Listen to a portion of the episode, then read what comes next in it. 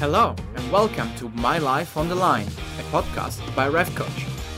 I'm Jack, and as always, I'm joined by Ale. On this podcast, we show the humans behind the whistle through the eyes of referees past and present, as well as the broader footballing world.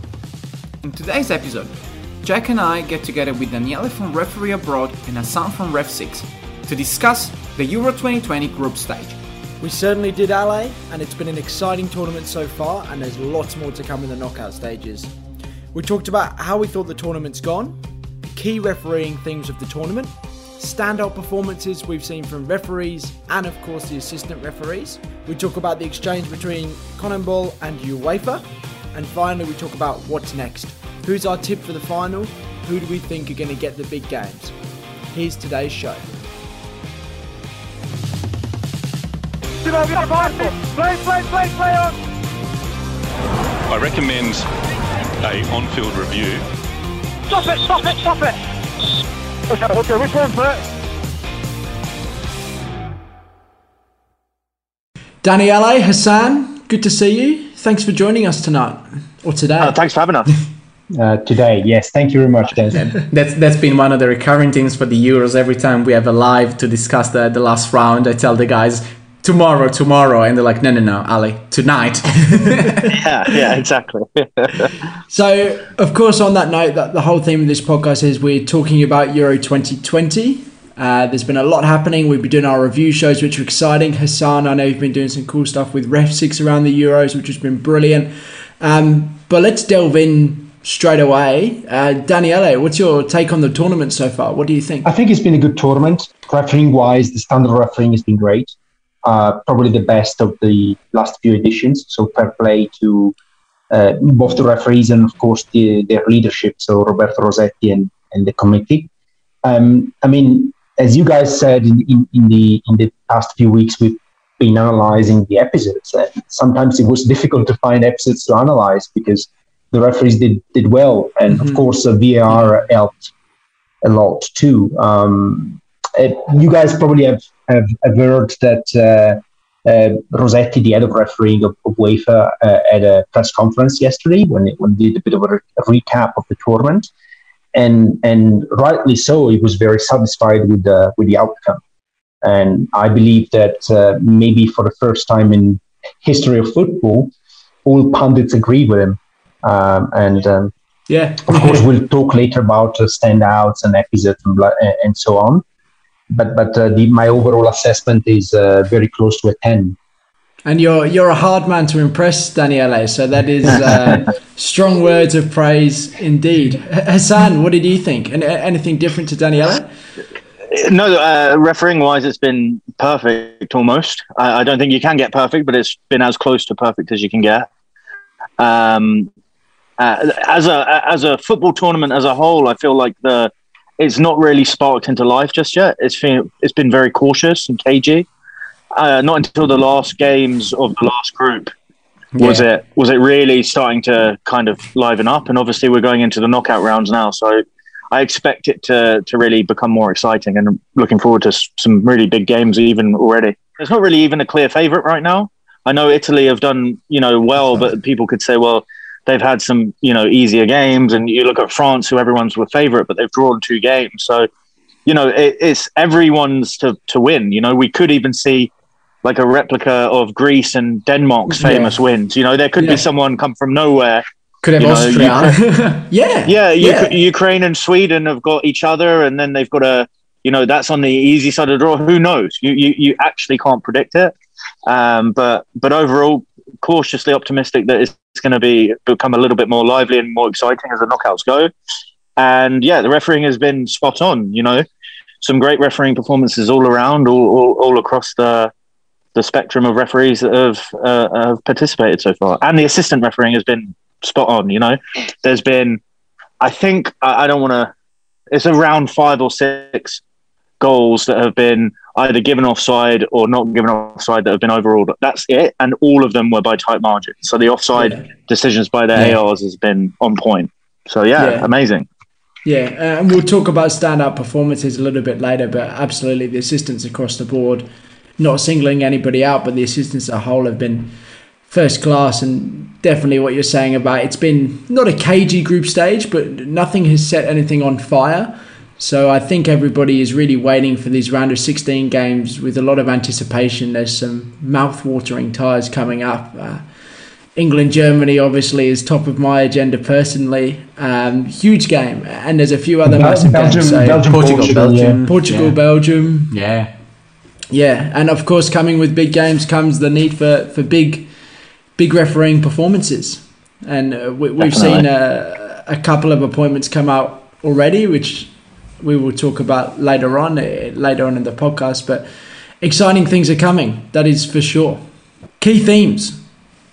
What are we thinking so far? What, one that stands out for me that we seem to have talked about a lot. Um, in our review sessions, and, and Ale's done an incredible job of pulling together everything we've been doing for that. But it, it's been around those studs on foot challenges. I feel like that's a- across the three Euro review sessions we've done. That's been a really consistent theme, and and how the benchmark. I'm not sure if benchmark is the right word, but the threshold for these challenges Yeah. has been raised slightly. You know, over the last couple of years, any challenge where studs on foot has, has really been a mandatory yellow card, whereas we've seen the threshold really raised from that, and it's given us some interesting episodes and, and topics of discussion that we've pulled apart. But keen to hear your thoughts on that, and then obviously your your thoughts on different topics altogether, Ale. Yeah, I think that's actually a consequence of modern football, really, because if you think about uh, how much faster, how much quicker, and how much more skilled players are these days, obviously getting a stomp on the foot, it's a lot easier than what it was even five years ago. If you think about the Mbappe, the Pogba, the, uh, all these super skillful players that can really do some magic with the ball at times. It's easy when you're trying to tackle them to stomp on their on their feet. So I think that's a natural evolution of football where look, not every stomp has to be a yellow card.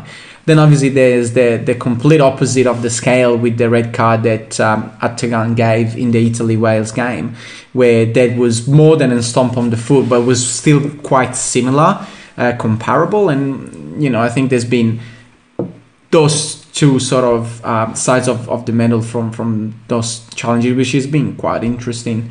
Uh, but the best thing, which I love, Hassan, you said it the first live we did, is that it's it feels like it's always been the same referee. Yeah. So they've all been interpreted the same way each game, which is fantastic because even for referees watching from home, you know what's expected out of those challenges, which I think is great. I, I think another thing to add, um, of course, I agree with, with everything you said about stamps on food. Uh, but another standout would be uh, key point would be the uh, handball handball considerations because, as you know, uh, this was the first uh, tournament to apply the new considerations for uh, punishment of handballs. So this could have been difficult, you know, being the very first in the world to do that. It, it could have proved challenging, but uh, just like Rossetti said yesterday in his in his press conference, uh, the application of the new directives has been uh, very consistent, and uh, and uh, the referees have done a good job, even even though in a, in a challenging environment. Um, so yeah, I mean, of course, there have been a few errors. Uh, Rossetti himself mentioned a few, but but that's absolutely normal. And um, going forward, this this is a pretty solid base to, to work on. So that, that's another probably key takeaway from from these uh, this tournament. Um, and and uh, like you said, um, uh, Ale, um, also to me and, and to other people around Europe, um, it looked like there was only one referee on the field, as if the same guy refereed all games. So consistency has been achieved, and, and we know how difficult it is to do that. I mean, myself, when I That is so hard. Leagues, you know, leagues have the same referees week on week on week on week, year on year on year, and can't achieve consistency, whether that be in the EPL or even in the Champions League. It's more consistent, but there's still variances. I mean, from my, from my I- I've got no idea the answer to this question, but how, how do you think that's been achieved? Well, I think there have been for sure. Um, I mean, they've done a lot of work together over the season. Of course, the fact that uh, these referees, except uh, very few were referees that were heavily used during the Champions League season, uh, that that probably helped a lot. Um, but but also the new referees that came in uh, were properly briefed. Um, so I think there was a, a, great job by the committee and, and, and the coaches of, of the referees to make sure that we're all on the same page. Um, so yeah, fair play to them for, for this. You know, consistency is is is one of those big words in football and in refereeing that everybody wants to achieve, but nobody usually does. You know, it's like it's like sort of uh, you know going to our our own going to the moon you know reaching the moon and and as Sam said before we can't reach perfection ever uh, but we're very close to that and and uh, this has been a big uh, takeaway from from this tournament for sure the definition of clear and obvious and VAR I, I, I actually think this is probably the biggest um, the biggest uh, thing in the tournament I, you read my mind. You absolutely read my mind. Yeah. because VAR has everyone is saying this is how VAR should be, right? And basically, and all it is is the bar for clear and obvious has gone up massively. They've, you know, there are certain fouls or pen or penalty uh, incidents that could have happened, such as Sterling against uh, Scotland, right?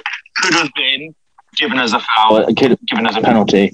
Kingsley Coman against Portugal was fouled, could have been given as a penalty, and in many of the top leagues may have. And I think what they're looking, what, what I think they've implemented this in this Euros is literally clear and obvious means clear and obvious error, not subjective. If we had a room of 100 referees, 50 would say one, 50 would say another. It has to be stonewall. There's an error here, and that is the, in my opinion, the correct implementation of how people want VAR to be implemented. Yeah. And I think in the past, too many times there's been those subjective, oh, I think it's a penalty, but the referee hasn't. And, yeah. you know, again, if you put that in a clip in a room, it's going to go 50 50. Those are the ones that should not be getting reviewed. So I think that, that has been one of the standout performances as a whole, is again the consistency amongst the VARs. Yeah, so. it's been pretty phenomenal, actually. Yeah. The fact that the only time I've heard VAR being mentioned is in a positive way. And yeah. since VAR came in, what was it, three, four years ago, it's really only been negative yeah. connotations around VAR. I think when VAR was designed, this is probably what the people who designed it truly had in mind. But like anything new, and it's the biggest change we've had in, in football well, possibly since the offside rule came in, uh, yeah. which was long before we were in, involved in football.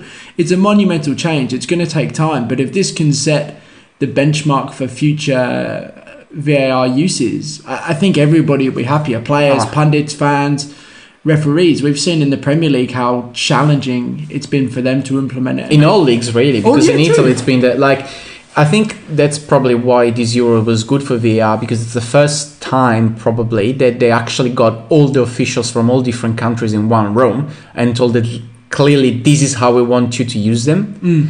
Uh, without them then going back to their leagues and being told something different. Yeah. Because in Italy, it's used one way, which is relatively consistent, but at the same time a bit random. Then in England, at the same time, it's changed a couple of times. It, but yeah. it's the same thing, different issues but if you look at the trends, it starts being used in one way, then people are ah, maybe it's not the right way, so we change.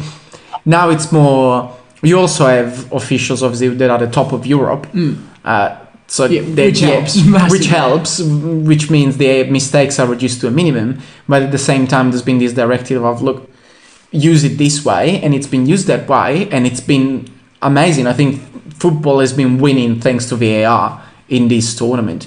So if this sets an example of how VAR should be used for all the leagues in the world, it just could be the biggest turnaround for hmm. VAR in, since its creation.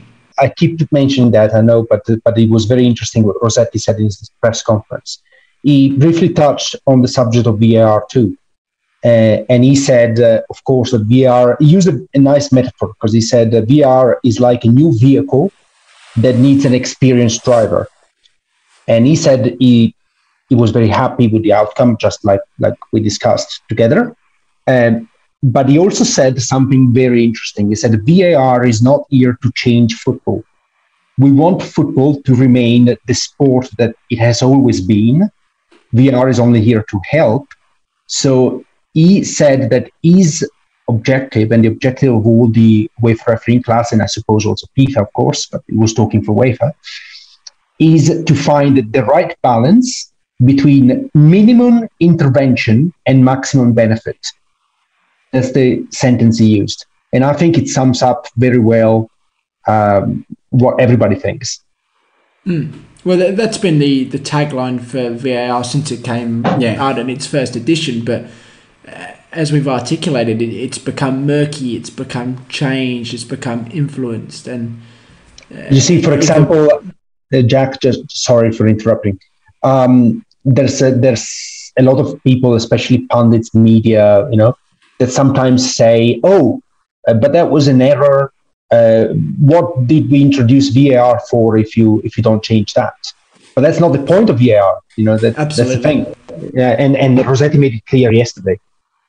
And, and that's where it comes down to education. And yeah. sure, tournament football is a bit different, where uh, Rossetti can get up and have these press conferences and uh, explain what things are and how they're used. Like in in I'll say the real world, but league football. It, it would be very hard for every week the referee's boss of the league to come out and have a frank conversation like that. But uh, very, very different, difficult because first of all, it's teams, not nations, which is completely different. And and teams have owners uh, who put a lot of money to club. Nations are different, so it is unique in the way they've been able yeah. to do that and the way they've been able to educate the whole football world. So they may have it slightly easier, but there's no doubt that they've really hit the mark on, on VAR, and hopefully uh, the rest of the world can take it going forward like this. It would be interesting to see, and I haven't watched one game, but comparing to um, Copa America, yeah, you know, have they hit the nail on the head like UEFA have? I, I don't know. Agree, hundred percent. So we talked about the assistants and how they've had an incredible tournament so far across the board. Daniele, I know through Referee Abroad uh, on your socials, you've been really positive in your praise for assistants in particular. So, do you want to maybe kick off and talk us through your thoughts on the assistants, on who's been such a standout in that space and, and why? I mean, I don't want to name names because it would be unfair. I, I would for sure forget somebody and it would be unfair. But just like Hassan said before, I think. Uh, refereeing has been great, but assistant refereeing even even more. I mean, in uh, in a football like national teams football, where you know the best teams from every nation, the best uh, sorry player from every nation plays. Uh, you know, you have this very quick style of play, and and keeping up with the with the last defender, it can be it can prove especially challenging. And um, we've seen a couple of decisions where uh, the assistance was absolutely spot on and right, confirmed by VAR that was so tight, like literally a toe over the line or something. And and I think that's that's it's been amazing. And even the errors, even the few times that uh, a goal was either disallowed or or allowed uh, contrary to the to the advice of the assistant referee, it's always been for very very minor mistakes. So that that that proves. Uh, that, that the assistant referees for this tournament have been have been great. I mean, if I really need to name somebody, I would most certainly uh, talk about uh, the two ARs of, of Anthony Taylor, for example. Um, so Gary and, and Adam, they've been they've been spot on on every decision. There was a game, I think I think it was Anthony's second game, uh, where Gary yeah. Gary had six close decisions to take, and he had a hundred percent success rate. I mean, amazing, really amazing.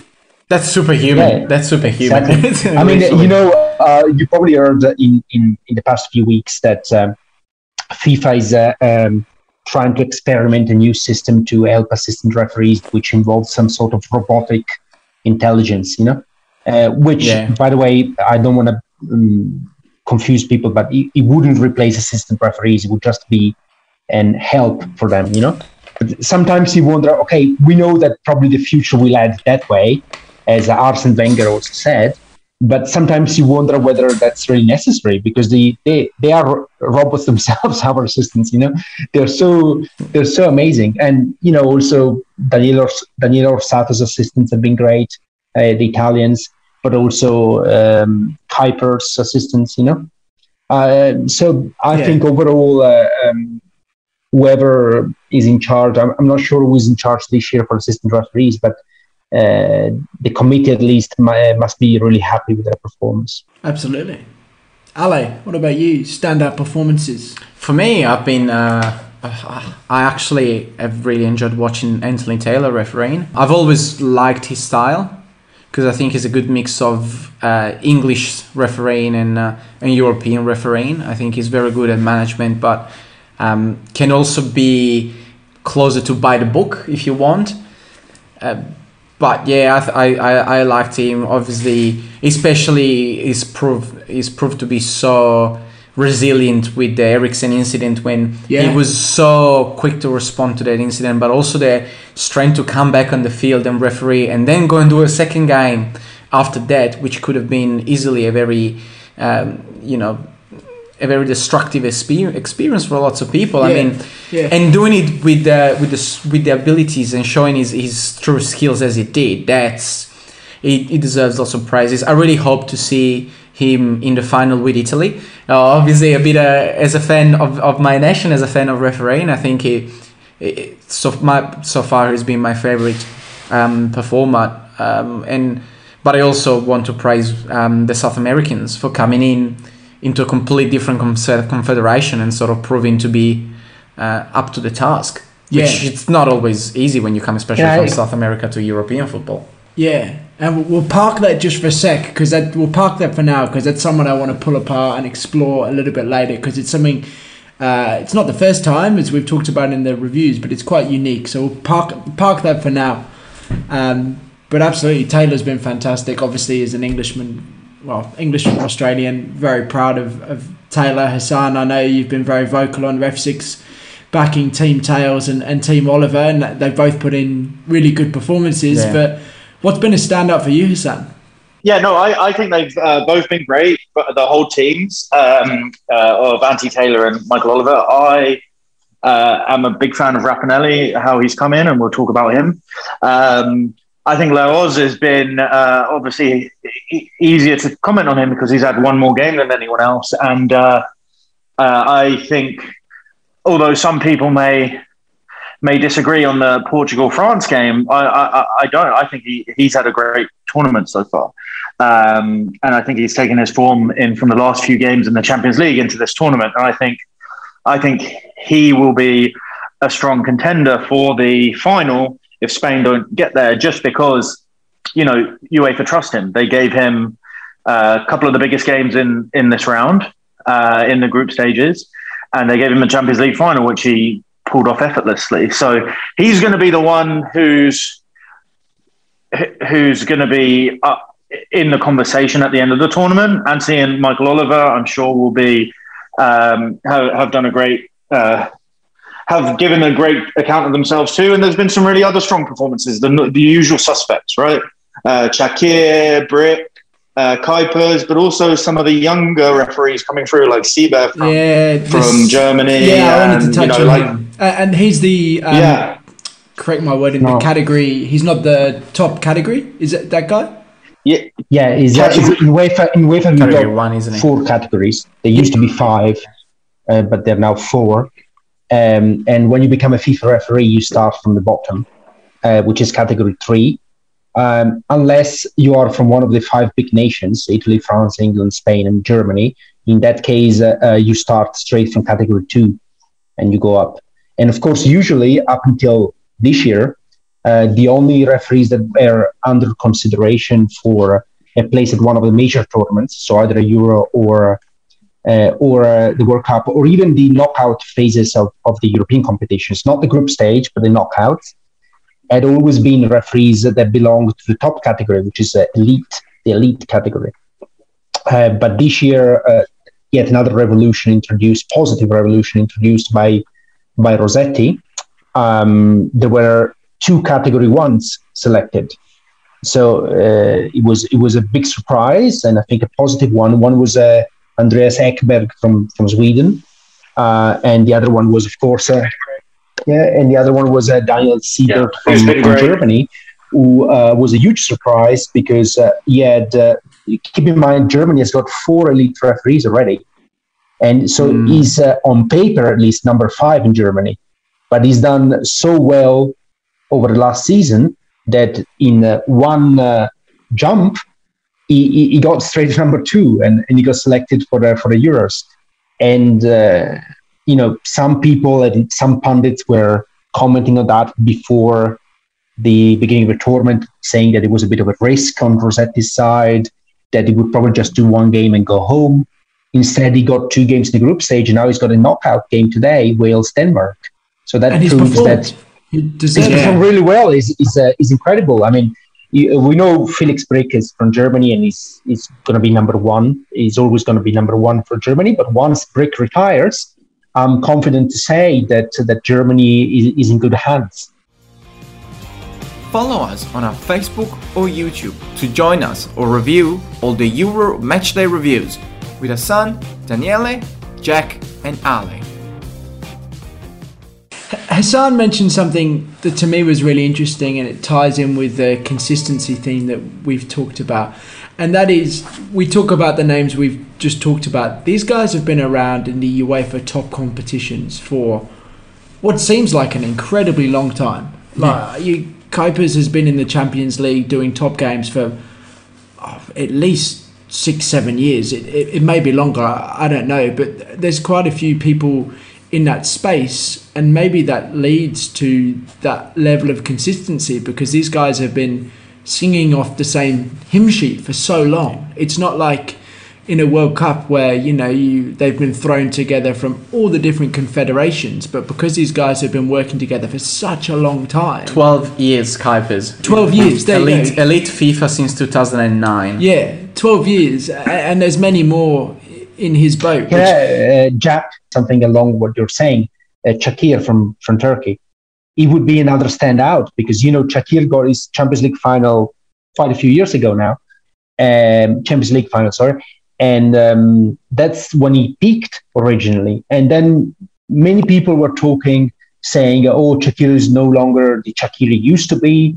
You know, he's not performing at the same level as uh, as when he did the big games. You know, keep in mind Çakır had a semi-final in the last Euros four years ago, so he was already at the top ten. Uh, but he's back. He's And, and he had a semi-final in the World Cup. Yes, he did. Yeah, you're yeah, right. that, that too. Yeah. So he, he he's back at the levels he, he, he got used us to, and that's another another sign of the great job that Wade has done because even these more experienced referees, he kept them motivated and he brought them back to the level they used to be. So uh, Çakır is most certainly another standout for me. And just the, just the dedication to be at the top for that long you've got to think about the amount of fitness work that they've been doing the amount of traveling they do the time away from their family. Because you know like they're they're all over the place all over you know eh, when we talk about Kuipers he's obviously doing the Eredivisie in in in the Netherlands but then in the week he's traveling all over Europe and you know and then every four years he may be all around the world because of the World Cup Yeah. so the amount of kind of sacrifice they have they don't have a normal life Yeah. you know don't get me wrong they're privileged to be at that level and they've worked really hard to get there but they also have had a lot of sacrifices so to be able to kind of be that consistent at that level with all those sacrifices is incredible It, it's that's a Also- great point, Hassan. It, it's Yeah. like players. It's exactly the same Yeah. as players. You know, Kuipers being at that More, level. probably more. Yeah, well, Yeah. and you don't have the team you travel with. You have your small team, Yeah. but it's a small group. You don't have all your coaches, physios. You know, you don't have that that real group. It, it- it's incredibly impressive that they've they've gone out and done that. Of course, unfortunately, they're well, probably fairly, but unfortunately, not paid as quite as well Yeah. as the players are to, to do the same thing. But it- We wish. yeah, we wish. it's a fantastic point you raise, Hassan, and one that is probably overlooked where we look at the people staying at this level. They're just people. You know, this amount of time and sacrifice, it's going to have impacts on, you know, you think of Kuipers, if he had, he's what, 50 or, or 45, he had kids who were maybe three or four when he started at that level. Those kids are now teenagers.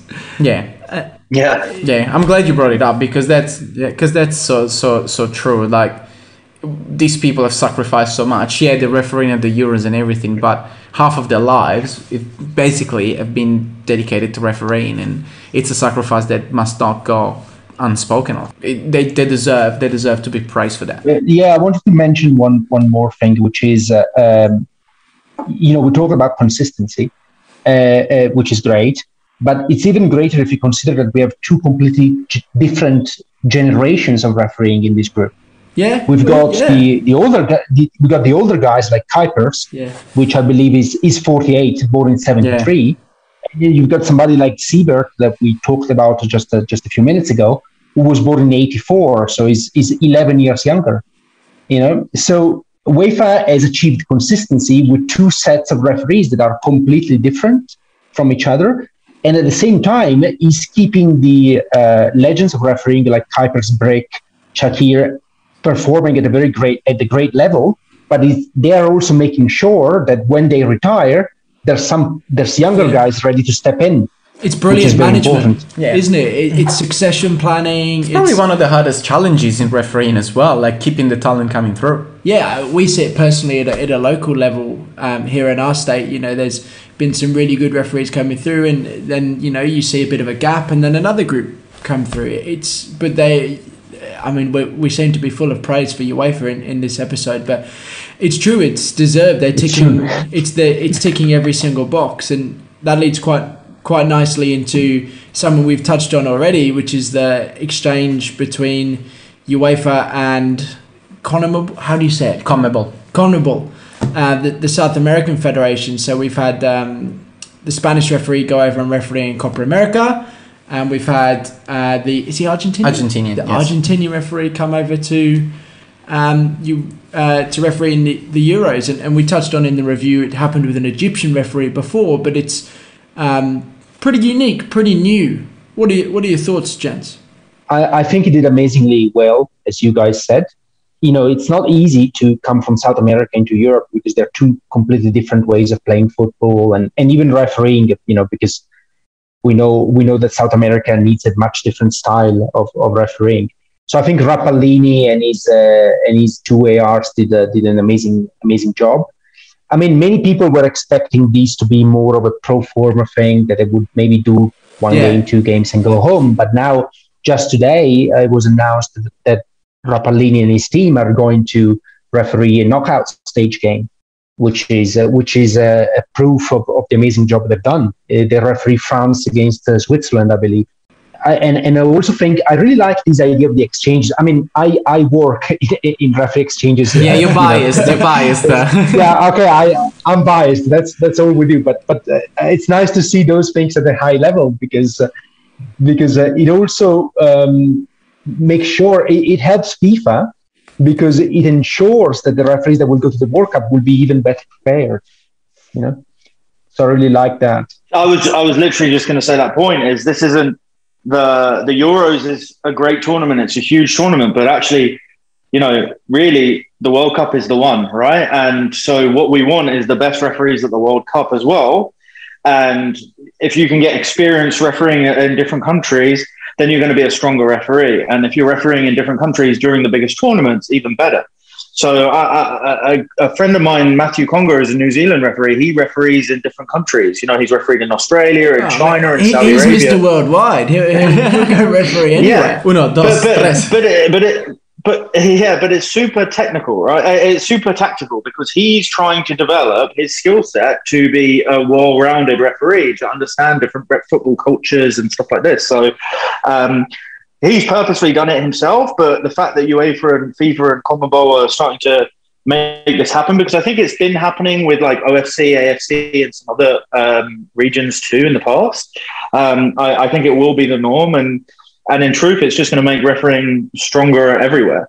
And you mentioned a bit before about you know UEFA have done a great job in bringing the the youngsters through, etc. But I want to go one further because they can only pick from what's been developed in each country, right? So every country has done an absolutely fantastic job in trying to you know, promote referees and develop them. And that's at their top levels, but all the way down to when a new referee starts. This isn't like this isn't something that happens overnight. This this is 10, 15 years of development that we're starting to see kind of come to fruition. And um, you know, people's there's still a lot of work to do. I think I think refereeing could even be uh, much better at grassroots level in the development. But um, you know, it's getting there, and slowly by slowly, and eh, and and if already now we're watching a tournament where we can't tell the difference between the referees, imagine in 10 years when all the referees are super developed and there's much more, you know, training and development and they're, they're athletes even more so than they are today.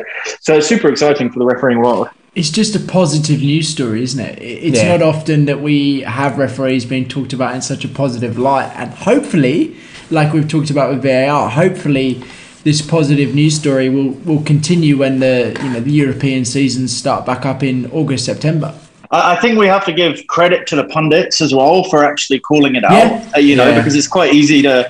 It- It's quite easy for them to, you know, they don't get me wrong. If there's a mistake, they can find it and they spot it and they talk about it quickly, right? But um, you know, when there is a good performance, it's quite easy for them to just completely brush over it. But the fact that, that you know they've been um, voicing their opinions in a positive way is great because it just helps um, those referees coming through when they go out and do a local game. But you know, the, there's some positivity around refereeing. It's not just all negativity, so that's great. Yeah, and there has always been advocates of refereeing in the punditry commentary commentary world. When, when we had Derek Rae on, Yeah. uh, almost a year ago, he Yeah. he really opened our eyes to someone who was genuinely such an advocate of referees and and wanted referees to be to be viewed in a positive light. He wasn't just someone who was there looking for you know a, a spin headline or a controversial headline. He you know really empathized and, Yeah. and took the time to understand refereeing, which which can only lead to more positive outcomes, like Hassan just mentioned. I wish that happened in Italy too, but it doesn't. Um, I'm not. Oh well, you and Ale can speak. Yeah, it's a, it's, it's a bit diff- it's a bit different uh, back at home. I'm not. I'm not sure if Ale, Ale, you've seen the the titles of the main newspapers. Ah, So yeah, it's been Yeah, yeah one of the newspaper in Italy titled "Be careful, the referee is English" about the knockout, and I'm and I'm thinking, who how how do you actually sell papers? the- the- the- Controversy, clicks. the the funny thing the funny thing was that you mentioned two things. First of all, uh, you know there's been a debate in Europe about whether to play the final at Wembley because of the rising COVID cases there. Um, and so uh, this paper was trying to connect the fact that uh, the governments were advancing some doubts about uh, the playing at Wembley with the fact, oh, now they sent us an English referee, so it will take revenge of us because we doubted of them. That, that was one Yeah, thing. And, and then the second thing was that Taylor refereed the last game, Italy Holland 1 1, where uh, Italy conceded a goal.